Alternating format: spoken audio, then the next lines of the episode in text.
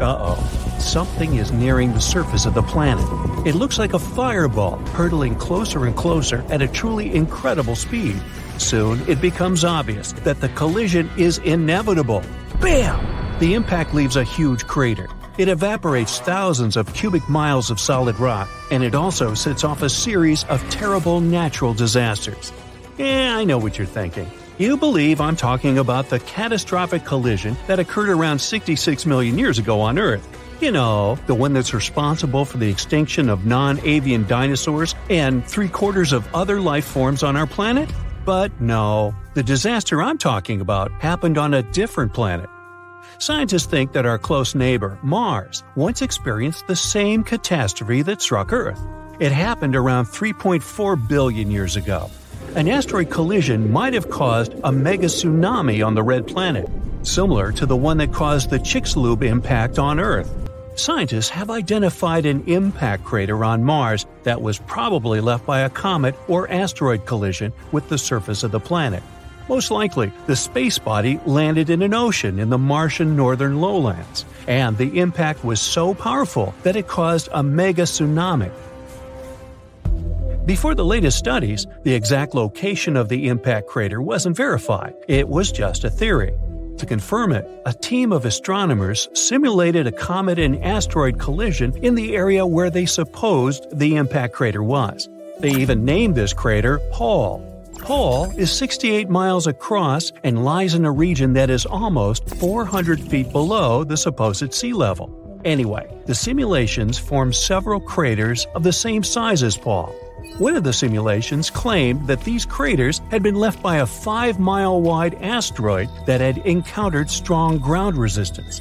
The other simulation showed that the craters had been caused by a bit smaller asteroid that met a weaker ground resistance. But according to both simulations, the impact crater was almost 70 miles in diameter, and the collisions produced mega tsunamis up to 900 miles away from the center of the impact site. The simulations also help scientists estimate the height of the tsunami. It was about 820 feet tall, almost as tall as the Eiffel Tower. The authors of the study also suggest that the Pohl crater might be similar to the Chicxulub impact crater on our planet. The Chicxulub asteroid, as we now know it, is believed to come from the outer reaches of the solar system. This space body was at least 6 miles across, it crashed into the shallow seawaters near the Yucatan Peninsula. This splashdown was so powerful that it left its signature on the entire face of the planet.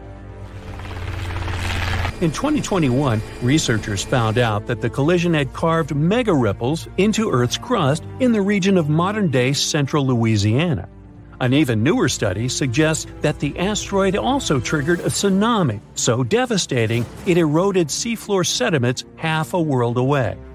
The team of scientists remodeled the events of the first 10 minutes after the impact, and the model showed that the asteroid had produced waves up to 30,000 times greater than one of the largest tsunamis people have ever recorded, the Indian Ocean tsunami that hit Indonesia in 2004. The collision displaced so much water that it created a wave almost a mile high. That's like two Burj Khalifas, which is the tallest construction in the world, stacked one on top of the other. And of course, all that empty space didn't stay empty for long. The ocean gushed back to fill the crater. But in the process, it only ricocheted off the crater's rim, which produced even more waves. After that, tsunami waves that were more than 33 feet tall traveled around the world at a speed of 3 feet per second, lashing at all coastlines on their way. Imagine a three story building rushing up to you. No wonder the largest and fastest moving waves occurred near the impact area in the open waters of the Gulf of Mexico. Those rose more than 330 feet tall, which is taller than the Statue of Liberty, and moved at a speed 10 times greater than more distant tsunami waves. But back to the red planet.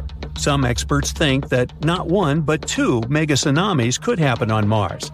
They could be triggered by a pair of meteor impacts that were several millions of years apart. Between these two collisions, Mars went through a period of climate changes. As a result, liquid water on its surface turned into ice. In other words, the first asteroid impact most likely produced waves composed of liquid water, and the second tsunami was probably formed by rounded chunks of ice water. By the way, the largest asteroid to have ever crashed into Earth might not actually be the one that ended dinosaurs. A much more catastrophic collision likely happened about 3.5 billion years ago. New evidence scientists found in northwestern Australia suggests that the asteroid I'm talking about was 12 to 18 miles across. It struck Earth at an immense speed, releasing an unimaginable amount of energy. Now, this made me think what if something like that happened these days? More than 30,000 objects that are circling Earth these days could potentially crash into our planet. NASA considers around 1,500 of them to be potentially hazardous. These space rocks are the remains left after the solar system was formed some 4.6 billion years ago.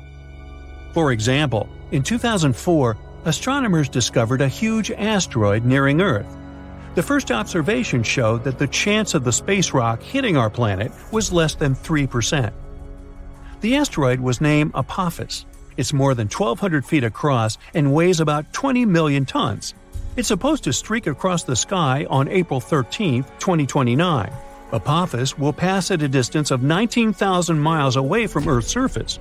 But even though this space rock might miss our planet in 2029, it doesn't mean it won't return 15 years later in 2036. If such an object hits our planet, the consequences will be unpredictable. They can vary from shattered glass and broken windows to most life forms getting wiped off the face of the Earth. And it'll probably affect the internet. Now, that last thought is truly scary. But luckily, modern technologies are likely to help us avoid any catastrophic consequences. Experts have developed several ways to prevent a real life disaster movie from happening.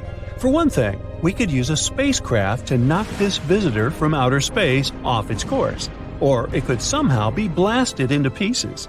Scientists could also slow the thing down with the help of concentrated sunlight, or people could tug it away with a gravity tractor. That's a theoretical spacecraft that can influence objects in space without touching them. In sci fi movies, a huge asteroid often sneaks up on Earth and turns out to be a nasty surprise to astronomers.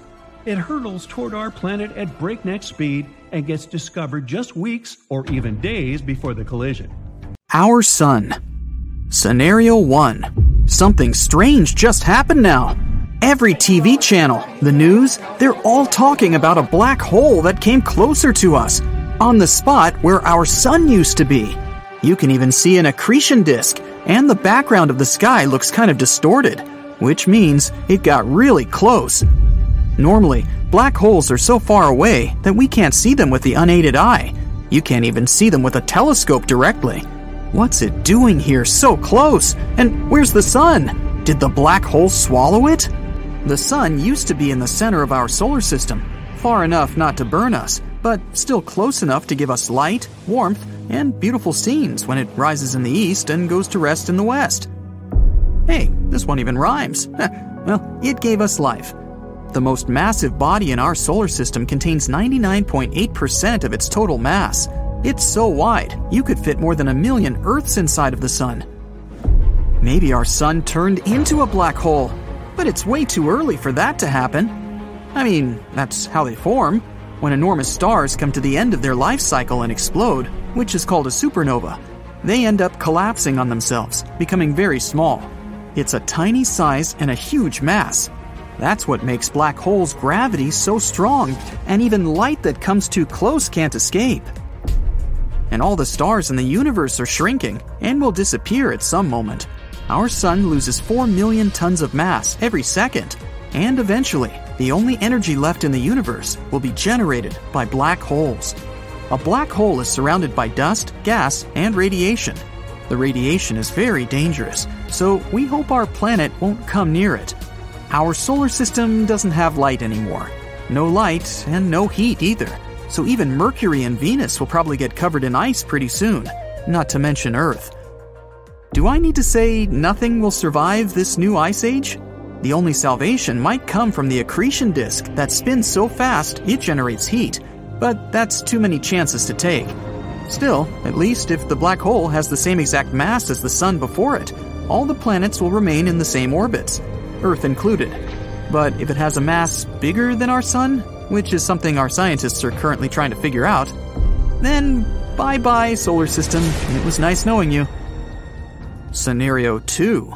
Oh no, what's happening? It was supposed to be a nice sunny day, but now you see darkness descending so abruptly. How come it's night, yet the clock says it's 2 p.m., and the moon looks different? The TV reports say our sun is gone, and due to some mysterious events, the moon is not orbiting the Earth anymore. It's in the center of our solar system now. We don't have much time left. Since the sun is not in the center of our solar system, we now have 8 minutes and 20 seconds to become aware of it. It may take millions of years for the sun's energy to travel from its core to the surface, but 8 minutes and 20 seconds is exactly how long it takes for sunlight to reach Earth. The light takes a journey across 93 million miles, which is the distance that separates us from the sun. We're not in the habitable zone anymore. The habitable zone is the distance from a star, in our case, the sun, at which liquid water could exist on the surface of a planet, now that the sun's gone, its light won't reach us anymore, and our planet will gradually become a frozen, lifeless rock. Who knows if we'll have enough time to come up with some technologies that would provide us with the solar energy we need to sustain life on Earth? If not, well, millions or billions of years later, scientists from some other civilizations would explore it, trying to find evidence if life ever even existed there. It would be the same as we do with Mars and other planets in our solar system trying to figure out if they've always been lifeless or if there might be a sign that some organisms used to live there. Something else, also vital for our life, travels at the speed of light gravity. Without the sun, for roughly eight more minutes, the planets would continue circling the empty center of our solar system until the clock ticks and they finally drift somewhere into an unknown direction of outer space. Our moon doesn't have a strong enough gravity to keep us in place, it can't shine so brightly to give us warmth and support life. It's so far, we can barely see it now. Without the moon that peacefully travels close to our planet as it used to, we can see tides are getting lower incredibly fast. Oh, and it's becoming really windy. Winds are so much stronger and faster now. When things were normal, our planet sat at a 23.5 degree tilt, which is the reason we had changing weather and seasons. Now the tilt is so extreme, it's getting very cold very fast. And our time is almost up. People are screaming, everyone's in panic. We still have maybe one minute left until we sink into eternal darkness. Scenario number three. We're not sure what exactly happened and how the life we carelessly lived yesterday came to an end. No one could predict it, but it seems that, out of nowhere, a giant neutron star took the spot where our sun used to be. It's not something we'd recognize on our own. We just noticed something was different, and the sun kinda got smaller and weirder. The rest we heard on the news, and no one knows how it happened. Maybe our sun is somewhere behind the neutron star, or the star pushed it out of our solar system and into an unknown direction. A neutron star is the densest space object we know about. It has almost twice as much mass as our sun, but it's all squeezed into a star only 10 miles, 15 kilometers, across, which is about the size of a city on Earth. A neutron star forms when a huge star runs out of fuel. It collapses in a big explosion. Its very central region, the core, collapses, which is why every electron, negatively charged particle, and proton, positively charged particle, crush together into a neutron, which is either uncharged or neutrally charged. We're in a very tricky situation now, basically waiting for our end to come. This neutron star has gravity 2 billion times stronger than the one Earth has. This means our new Sun will pull all the planets in our solar system towards itself and eventually destroy them. Now, as a child, weren't you taught not to play with your food? Well, apparently these astronauts weren't. Floating jello cubes across the cabin while in zero G is a lot of fun but it is also a sign of a potential problem called space euphoria. No one ever considered that extreme happiness in space could become a severe problem, but it can become a serious problem, and that's no kidding. For many years, space euphoria went undetected, although it was right there, front and center, for all to see. When Apollo 14 astronaut Alan Shepard smuggled golf balls onto the moon and tried to create a tiny moon for the moon by attempting to hit a golf ball into orbit around the moon, everyone thought it was funny. Apollo 16 astronaut Charles Duke thought it would be funny if he tried to compete with the 1972 Olympic athletes back on Earth. He attempted to outjump the Olympic athletes to benefit from the 1 6 gravity on the moon. Duke jumped so high that he rotated onto his back and fell crashing onto the life support system in his backpack. It could have been a fatal fall if the bag had cracked. Duke's commander, John Young, said, That's not funny. And it sure wasn't.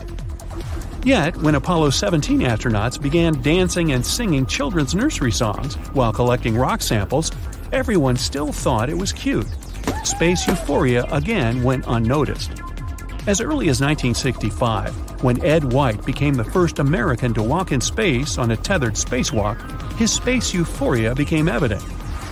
He stayed out much longer than was necessary to test his mobility with the very first jetpack, or MMU as it was called, officially the Manned Maneuvering Unit. In his own words, I'm not coming back. This is fun. Finally, when ordered to return to his Gemini spacecraft, Ed White said it was the saddest day of my life. Obviously, something sinister is at work with space euphoria. Weightlessness, combined with the view of Earth passing below, creates an exhilaration that overcomes all sense of duty. It is the great danger of space euphoria. Now, in hindsight, the effects of space euphoria could be seen when Apollo 17 astronauts drove the lunar rover on the moon. They exceeded the recommended speed limit and could be heard whooping and yelling as the rover rocked onto two wheels, even becoming airborne at times. Canadian astronaut Chris Hadfield was busy at work during his tethered EVA, extravehicular activity, when he paused to look over his shoulder. The glory of space smacked him in the face. He was so emotionally overwhelmed at the magnificent beauty of the Milky Way galaxy that tears began to fill up Hadfield's eyes. Now in space, tears do not flow down your cheeks, they pool up in your eyes. Hadfield had become blinded by tears of joy. But Hadfield, against protocol, refused to tell his supervisors on Earth. Only after he was no longer able to work did Hadfield speak a famous quote Houston, I have a problem. It was a direct result of space euphoria. Astronaut Hadfield managed to get back into the space shuttle, but his EVA was not fulfilled. Space euphoria had interfered. There is another aspect of space euphoria that deserves serious attention. It is something called the overview effect. Weightlessness in space affects everything from the physical and psychological health of the astronauts to the physics of using all the mechanical equipment of the spacecraft. However, weightlessness in space is not due to a lack of gravity. Astronauts orbit Earth less than 300 miles up, called LEO, low Earth orbit. There's plenty of gravity in low Earth orbit. The Earth's gravity keeps the Moon in orbit, and the Moon is about 250,000 miles away. In fact, a 150 pound astronaut would weigh 142 pounds in LEO. Weightlessness in space is due to free fall, not lack of gravity. What goes up must come down. The rocket blasts off, and about 8 minutes later, the engine shut off. The spacecraft begins to fall back to Earth. Fortunately, by this time, the rocket has achieved orbital velocity, which is about 17,500 miles per hour so that it falls towards Earth but never hits the Earth. It keeps falling and falling around and around, precisely in the same curved path as the surface of the Earth. It's in orbit. It is free fall. Even though everyone calls it zero G, it's not. If you were to place a bathroom scale under your feet when in free fall, it would show zero. You would weigh nothing. That's because the bathroom scale is falling too. The exciting thing is that astronauts retain all their muscle power, their mass stays the same. Therefore, they can lift heavy equipment in space that would weigh hundreds or even thousands of pounds on Earth. Astronauts become superhumans in space, and that creates another unusual situation. There are lots of unusual situations in space. On the very first trip to the moon, the Apollo 8 astronauts were not even scheduled to look back and photograph the Earth. Apollo 8 astronauts took only a limited number of pictures of Earth. That's unusual and kind of weird. But Earthrise from the Moon became perhaps the most influential environmentalist picture of the 20th century, and it wasn't even planned. But this is the key to understanding the overview effect. surprise at the unexpected. Even today, almost all globes of Earth are not of Earth. Globes in schools and libraries show each country, usually in different colors. Each country, sure enough, contains a star, but it is to mark the capital city of that country. It is not how the Earth looks from space. These globes are not globes of the planet Earth. In fact, it isn't easy to even find a globe of the planet Earth. Read the labels on these classroom globes. The geopolitical world. These are globes of a place called the world. There is no planet called the world. The world does not live in space. It lives on someone's desk or shelf. The definition of space is geological in origin. Space is defined as existing up to, but not including, the atmosphere of Earth. Earth isn't even an astronomical object. It explains why the very first mission to the moon, the Apollo 8 mission, had not scheduled any pictures of Earth. Selfies weren't invented then. It also explains why the psychological impact of seeing Earthrise from the moon was so profound. Now, did you know that there's an astronomical object in which space and time actually swap places? How does that work? And what exactly does swapping space and time mean? Well, let's figure it out. Imagine that you're on a spacecraft. The vehicle can only move straight. Your path leads to some inevitable point, and you have no idea what lies ahead. You can only hope that it won't be too bad. Meanwhile, everything around you is complete madness. A chaotic collage of many historical events. What do you see? Ancient humans and dinosaurs? The birth of the universe? Uh, future? Who knows? That's what the universe would look like if we swapped time and space. And theoretically, this is what you would see if you fell into a black hole and somehow were able to survive. But how is something like this even possible? First of all, let's discuss time and space. Imagine drawing a light bulb on a sheet of paper. Then grab one more sheet and draw how it lit up. Right now, it's just a small circle of light. Another sheet, the circle of light is growing. It gets bigger and bigger in size until finally it turns into a giant circle. In real life, the bulb lights up in the blink of an eye. That's because the speed of light is the fastest in the universe. But here, on our drawings, we captured the propagation of light frame by frame. We see how over time the light has grown from a small dot to a large circle. But if you connect these circles, doesn't it remind you of some shape? For example, a cone? Yes, exactly. This is called a light cone, and time is the central axis of this cone. Why? Because light turns from a small dot into a large circle over time. To remember it, let's draw a time vector, an arrow inside the cone. It goes from the past to the future. Meanwhile, the circles are space. In space, we can move however we want, in any direction. We can move up or down, in zigzags, and so on. But no matter what zigzags we draw along the timeline, we're always moving forward. We can't turn back in time, and we can't stop it. This helps us define time and space. Time is the direction in which the light cone is oriented. This is the direction where all our paths lead, and where our future inevitably lies. And space is the whole variety of directions perpendicular to the timeline. This is a straightforward graph. If it could be applied to the entire universe, then time would flow the same everywhere. However, if you've watched at least some popular sci fi movies, you know that this isn't the case. In reality, time can be crazy. For example, if you're chilling near a black hole, what will be two hours for you may turn out to be 20 years for your friend on Earth. But why? Well, take a deep breath. Now, gravity comes into play. Oh, I know about gravity. It's that thing that helps me to stand on the ground, you may think. But it's much, much more complicated than that. Gravity is one of the basic physical forces in our world, and it's incredibly powerful. In fact, she's such a girl boss that she can distort space and time. She can literally influence the speed of time like an almighty wizard. How? Well, let's take something slightly bigger than a light bulb. For example, a supernova. Somewhere in the universe, a star has just made a boom. How do we know about it? Well, nothing in the universe, no sound, no radio waves, nothing, travels faster than light. So we'll know about the birth of a supernova only when we see it. And this will happen only when its light cone grows enough and reaches our planet. So the light cone grows and grows. So far, everything is fine. And finally, it reaches our planet. But there's a catch. You see, our planet is very massive, very massive, and it has pretty strong gravity. What happens then?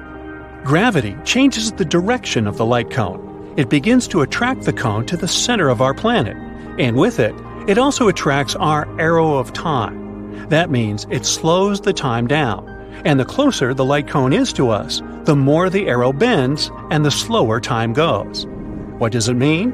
Well, for example, the fact that the watch on your ankle will lag behind the watch on your wrist, that your head is aging faster than your legs, and that astronauts in Earth's orbit age a little slower than people on Earth. This is what scientists call general relativity. Right. But how does this relate to our topic? How can we understand what will happen if we swap space and time? Nah, don't worry, we're almost there. Now, imagine a cosmic body with incredibly strong gravity. It bends time and space so much that it feels like they swap. This is a black hole. A black hole attracts absolutely everything to its center. No stars, planets, no light can escape from there. Let's say our light cone is approaching it.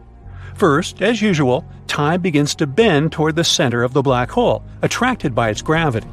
But the gravity is very strong, so it bends more and more, and time goes slower and slower the closer you're to the center.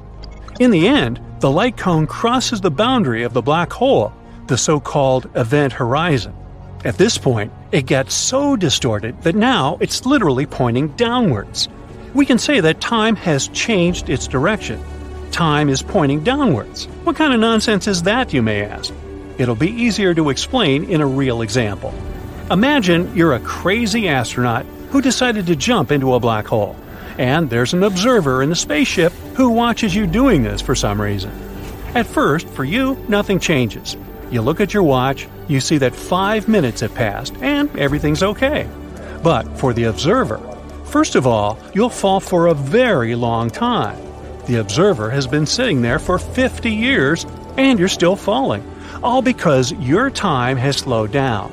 Secondly, since space is also distorted near the black hole, the observer will see how you'll begin to stretch like spaghetti. This is a scientific term, by the way. It's called spaghettification. They say somewhere out there there's a pen that can work in zero gravity, at extreme temperatures, and even underwater. They say this pen can write on almost any surface, or if you turn it upside down, or when your surroundings are heated up to 570 degrees Fahrenheit. They say NASA spent millions, or probably billions of dollars, and almost a decade to develop such a pen. The problem with ballpoint pens in space is that they don't work in the conditions of weightlessness. The ink can't flow to the ball normally since gravity doesn't affect it. Instead, pressure is created in the ink reservoir and pens start leaking. Some time ago, NASA used pencils, but wooden pencils were considered to be a fire hazard in most spaceships. All because, at that time, the atmosphere inside them was 100% oxygen. The need for a super pen was obvious. But whatever the rumors claim, NASA did not create such a pen, spending a fortune on the research. Its development was sponsored by Paul C. Fisher of the Fisher Pen Company based in Chicago. He spent over $1 million in almost 10 years to make a pressurized ink cartridge. It was supposed to allow space pens to function in zero gravity and other extreme conditions. Eventually, they got a pen that could write at a temperature of minus 30 to 250 degrees Fahrenheit, which is really impressive, isn't it? The pen was patented in 1966, and one year later, after conducting several thorough tests, NASA started to provide Apollo astronauts with such pens. Interestingly, the rumors about NASA spending an insane amount of money on the development of space pens have been circulating for decades. They have been debunked many times, but they appear again and again. Many sci fi movies can make you believe that everything happening in space is accompanied by some kind of a sound effect, which is a totally false misconception. In space, no one will hear you scream. You know why? There's no air in space. It's an almost perfect vacuum. And sound waves don't travel through a vacuum. They can't reach your eardrums and make them vibrate, sending signals to your brain. But it's a good thing, especially for astronauts on spacewalks. If not for the quietness of space, they would be constantly overwhelmed by the noise of solar storms. Here's another one all comets have beautiful long tails. It's nothing but a popular misconception. In reality, comets are very difficult space bodies to spot. They usually spend large amounts of time far away from stars. There, in the darkness of space, they remain rather inactive and completely frozen. Comets only get tails once they come close to a star. That's when they start warming up. This process makes them form some kind of a cloudy atmosphere, which is called a coma, and a distinctive tail. The tail always points away from the star that influences the comet. It happens because the tail gets blown in the opposite direction by solar radiation and solar winds. That's why the tail can often be in front of the comet, not trailing after it. Now, let's look at a light year. This very notion makes us believe we speak about time here, but in reality, light years measure distance. NASA's definition of a light year goes like this the total distance that a beam of light moving in a straight line travels in a year. And since light moves at a speed of 186,000 miles per second, a light year equals almost 6 trillion miles. Hey, do the math. Now, people often believe that in space you experience zero gravity, hence the weightlessness astronauts feel on the International Space Station. But that's not exactly true. Gravity is one of the most important forces that exist in the universe. Thanks to it, the Moon can orbit Earth, and the Sun doesn't float away from our home Milky Way galaxy. But the astronauts on the ISS experience not full fledged, but microgravity, which means very small gravity. The gravity on the space station is only 10% weaker than the gravity on Earth's surface, but astronauts are constantly in free fall. The spacecraft, the people inside, and all the objects aboard keep falling forward, not down, but around our planet, following a specific orbit. And since they're all falling together, the crew and the stuff inside seem to be floating. That's why astronauts can move things as heavy as hundreds of pounds with their fingertips. And even though microgravity is often called zero gravity, they're very different things. Now, it may seem as if the sun is always on fire, at least that's what it looks like in pictures. But in reality, our star is a giant ball of gas. Hey, I can relate. Nuclear reactions happening in its core at all times makes the sun burn. Every second, hundreds of millions of tons of hydrogen are converted into almost as much helium. During this process, huge amounts of energy are released as gamma rays. Then these rays turn into light, in other words, the sun does emit blinding light and incredible heat. But it's not actually on fire, because no oxygen is involved in the process. A human can explode if they get into open space without a spacesuit. Well, contrary to popular belief, taking off a spacesuit during a spacewalk won't be as dramatic as it's often pictured in movies. A person will lose consciousness due to a lack of oxygen after 15 seconds of being in outer space without protection. Before it happens, the person should breathe out as much air as possible. Otherwise, this oxygen will damage their lungs from the inside. Then, without the protection of the spacesuit, which is like a mini spaceship, the pressure inside their body will drop. This will cause even more serious troubles. And even though this person definitely won't burst, they won't want to stay outside for too long. Black holes are giant, scary cosmic vacuum cleaners, they say. But in reality, black holes are more like fly traps. They don't look for things to munch on. Instead, they sit out there quite passively. Only when a star comes too close does a black hole spring into action. Even so, only those space objects that cross a certain border get ripped apart. If the Sun were suddenly replaced with a black hole, Earth's orbit wouldn't change. At the same time, Earth's temperature would be different, there would be no solar wind, and no magnetic storms created by the Sun would affect our planet. And let's say the black hole that replaced the Sun had the same mass as our star. Then, according to the law of physics, Earth would have to come very close to get pulled into this black hole. Now, the dark side of the moon myth was debunked more than 50 years ago. And still, not everyone knows that this dark side is simply part of the Earth's natural satellite that faces away from our planet. You may think the Earth is pretty big, but the Sun makes up almost 99.9% of the mass of the whole solar system. The rest of the mass is made up by the planets and their satellites, asteroids, comets, gas, and dust. It's around 93 million miles away from our planet, but it keeps us warm every day. Its temperature is about 10,000 degrees Fahrenheit, but the space surrounding it is still cold as ice. To understand this, we need to distinguish between heat and temperature. Heat is the energy inside some object. Temperature is something that tells us if that object is hot or cold. When the heat is transferred to that object, it makes its temperature go up. When the object is losing heat, the temperature goes down. Heat can be transferred in three different ways. The sun does it through radiation. That means it's releasing heat in the form of light. Your body radiates heat too, as infrared waves. That's why thermal imaging cameras will detect that you're in the room even at night. The hotter the object, the more heat it will radiate. The temperature only affects matter. Since space is mostly a vacuum, it doesn't have enough particles for heat to transfer in any other way than through radiation. When the heat from the sun gets to an object, the atoms start absorbing energy, but the heat can't transfer since there's no matter in space. Those rare atoms and molecules in space will absorb the heat. And they'll simply stay that way, while the cold vacuum will stay cold. There's a lot of matter inside Earth's atmosphere, so the energy of the sun can transfer easily. But if you put an object outside of the Earth's atmosphere in direct sunlight, it would end up heated to 250 degrees Fahrenheit because it's matter made of atoms and molecules. The temperature of the vacuum is negative 454 degrees Fahrenheit. That means, depending on where you are, space can either burn or freeze you. The sun isn't actually yellow. It emits light over a wide range of wavelengths. We can tell both its temperature and color by the peak in its spectrum.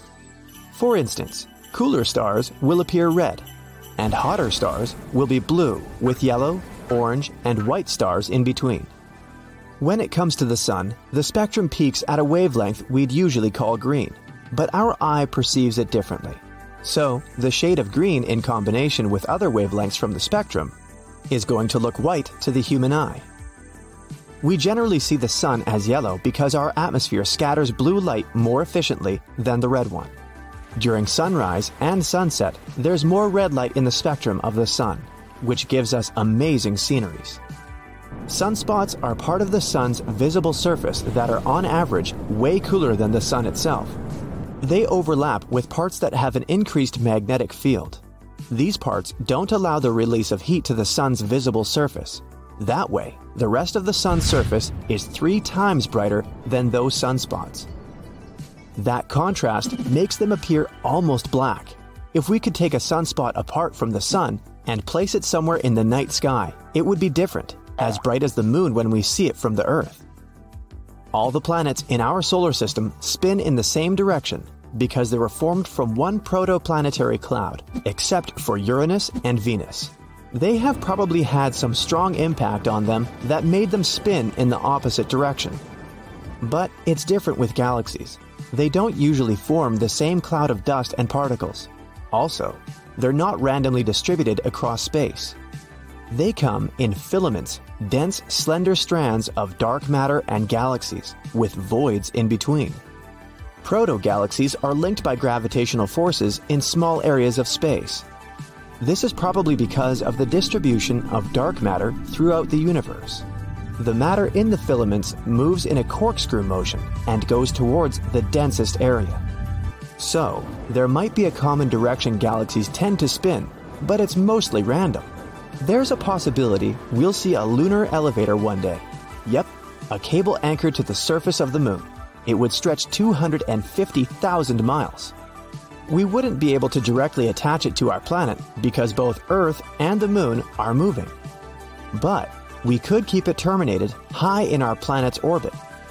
Some researchers believe we could build such an elevator for a few billion dollars. The moon has resources we could definitely use. A rare form of helium found there could be of use in fusion power stations on our planet. Also, we could take some other rare elements and use them in smartphones and the rest of electronics. So, after around 53 trips up and down, the elevator could pay for itself. The cable would be as thick as a pencil, but its weight would be around 40 tons. It could even be made of materials we already have here on Earth with no need to invent something. There could even be a combination of two elevators. A spacecraft would winch up an elevator from the surface of our planet to a space station. Then it would be flung towards the moon.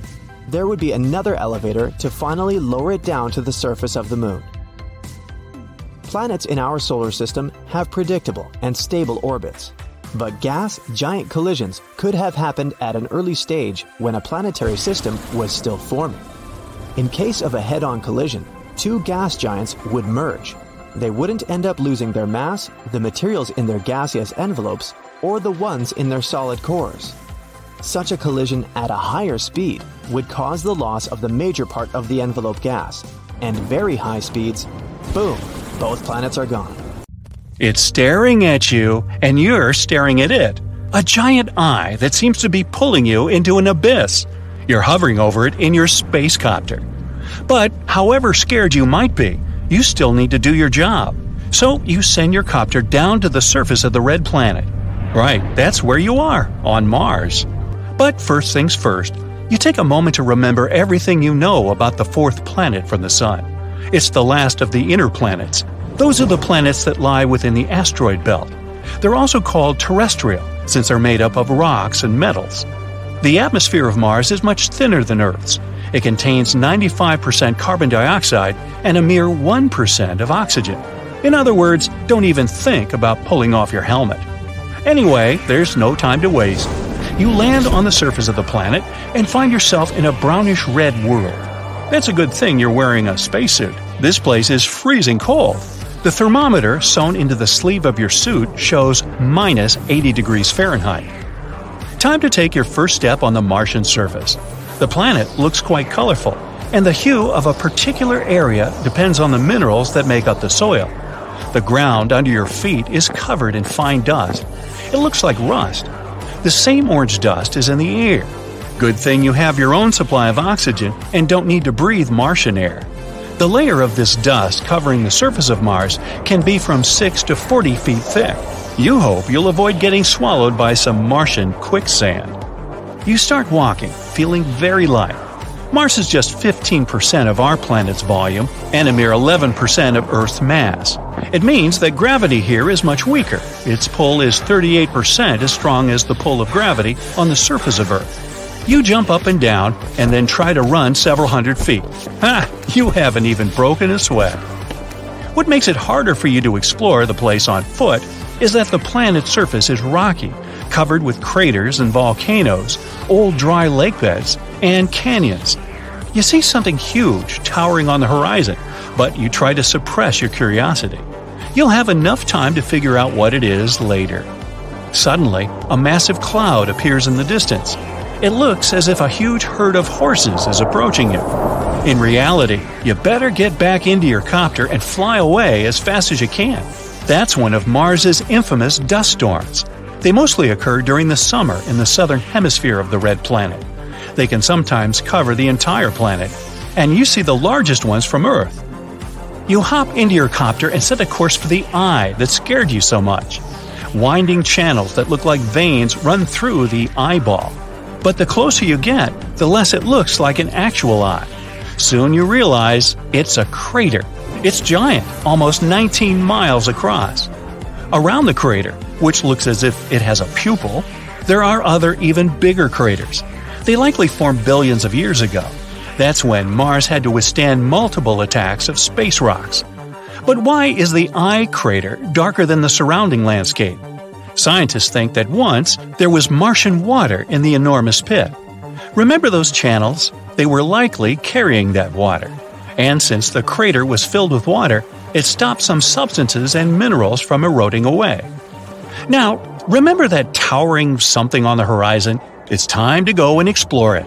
When you come close, you realize it's the largest shield volcano in the entire solar system, Olympus Mons. It's more than 370 miles in diameter, which is almost the same size as the state of Arizona. You tilt your head. Wow! The mountain is 16 miles high. It's also rimmed by 4 mile high cliffs. To picture the sheer size of the volcano, let's make some comparisons. The largest volcano on Earth is Mauna Loa, towering around 2.5 miles above sea level and stretching 75 miles across. Sounds impressive. But the volume of Olympus Mons is around 100 times larger than that of Mauna Loa. The Martian giant could swallow the whole chain of Hawaiian Islands from Kauai to Hawaii. But why is this volcano so large? It might be the result of lower surface gravity and higher eruption rates. Or the reason might be the red planet's crust, which is very different from Earth's. It's static. You see, on our planet, the crust is made of 15 to 20 moving tectonic plates. As plates move over hot spots producing lava, new volcanoes form, and the already existing ones become extinct. That's why lava can get to the surface through many vents. But on Mars, the crust isn't broken into the same tectonic plates as on Earth, and the lava has nothing to do but pile in one very, very large volcano. So, how about getting closer to the enormous mountain? But once you step out of your copter on Martian soil, the ground under your feet starts shaking. Well, that's a Marsquake. But how can it happen if Mars doesn't have any actively shifting tectonic plates? Specialists from NASA are sure Mars quakes occur when energy inside the planet gets suddenly released. It leads to rock fractures and cracks in the planet's crust. Another powerful jolt, and one of such cracks opens right next to you. You fall to the ground, afraid to move, but soon everything calms down. You wait for a couple of minutes, just to be sure, and get up. Oh, look! Here's a perfect opportunity to explore the insides of the red planet. The crack is large enough to send a special research robot. The planet's crust is thin and consists of volcanic basalt rock. The mantle that surrounds the core of the planet is made up of thick silicates, oxygen, and some minerals. You can probably compare it with soft, rocky toothpaste. Mars's mantle is also much thinner than Earth's. It's just 800 to 1100 miles thick. As for the planet's core, it's made mostly of iron, nickel, and sulfur and is between 900 and 1200 miles wide. This core doesn't move. That's why Mars doesn't have a planet wide magnetic field. Unfortunately, your drone is now lost in the depths of the red planet. You leave it there and continue your exploration.